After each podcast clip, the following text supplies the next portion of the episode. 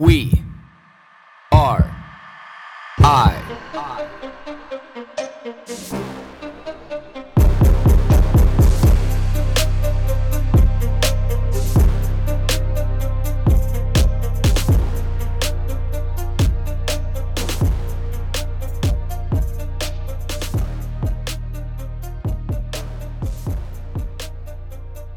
Would you rather stand at the end of a tradition or the beginning of one? I think that this is a lot more a lot more complex than what meets the eye when you first hear those words. Because you know for me my first my gut reaction my instinct is to say you know I want to stand at the start of one. I want to start at the the beginning of a new tradition. Starting at the beginning of a new tradition in life and you know exploring possibilities and really seeing what life has to offer. But then on the flip side you're standing at the end of a tradition. Is there truly ever an end? If a tradition has lasted this long if a tradition has made it this far that has been passed on is it always bad? Well, we know this not to be true because we see, you know, a warrior, samurai warrior, samurai swords. You know, we see, you know, um, agricultural practices passed down from generation to generation. We see baking techniques passed down from generation to generation. We we see, you know, lyricists and musicians. We see all those techniques passed down from generation to generation. And they're technically continually standing at the end of a tradition because there may not be somebody who is going to carry on that tradition after them. But there has been people who have come before. Now, if we're simply talking about carving a new path in life, you know, we can adopt and we can accept that there's there's traditions that we can absorb, you know, like a sponge like osmosis through our day, we can take on these things so that we don't have to start at zero. Starting at zero is not a hero's journey. You know, it's a clown's laugh. You know, and I had this conversation with my oldest daughter about, you know, maybe a month, month and a half ago. You know, when she said, you know, I want to do it all on my own. And I'm like, you know, well, for one, I'm like, you're 11, you don't even really understand like what that means. But for two, I'm like, you don't by being stubborn and saying that you don't want any help like that you know like that's a fool's trick. Like that doesn't prove anything. That doesn't make you more of a person. That doesn't make you more independent. It makes us stubborn and foolish. And this is where we can lend to the other cultures of the world and look at how they do things and understand that yeah, you know what? In Western culture, we look at that it's bad that somebody might be 25 or 30 and still living at home because they should have gone out and made it on their own already. Well, I know a lot of people are in their 20s and 30s who quote unquote live with their parents who are very successful. It's just not the same model that we run here because they're standing at the end of a tradition continually they're progressing that tradition on and they're starting to lose that tradition because they're wanting to start their own. You know they're wanting to you know adopt more of our model saying that i don't want to be with these other people in this this home or this life as intimately as what you know we may have traditionally been in the past. But again this is a fool's errand. Because this doesn't actually help anybody. It it forces people into this model that's clearly not successful.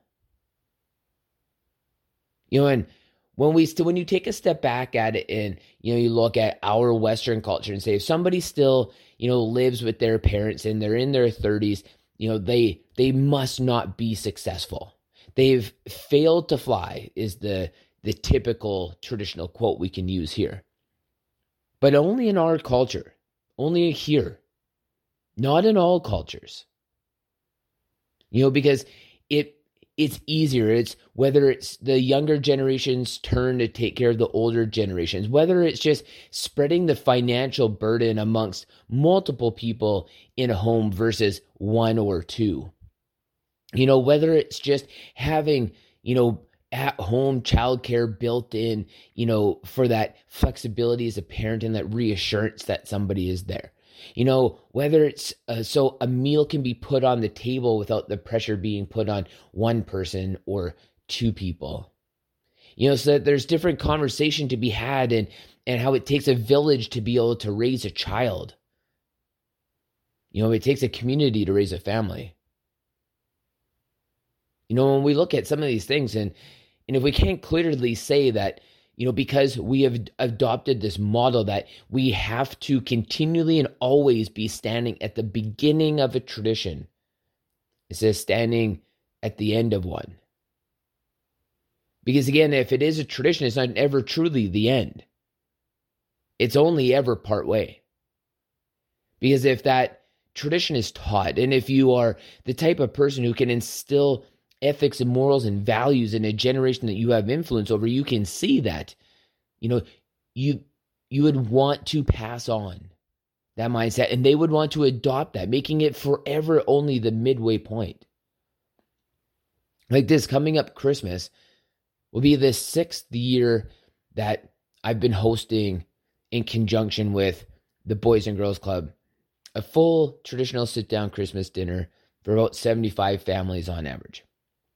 Now, my kids and the other volunteers' kids and them, they look forward to this every year.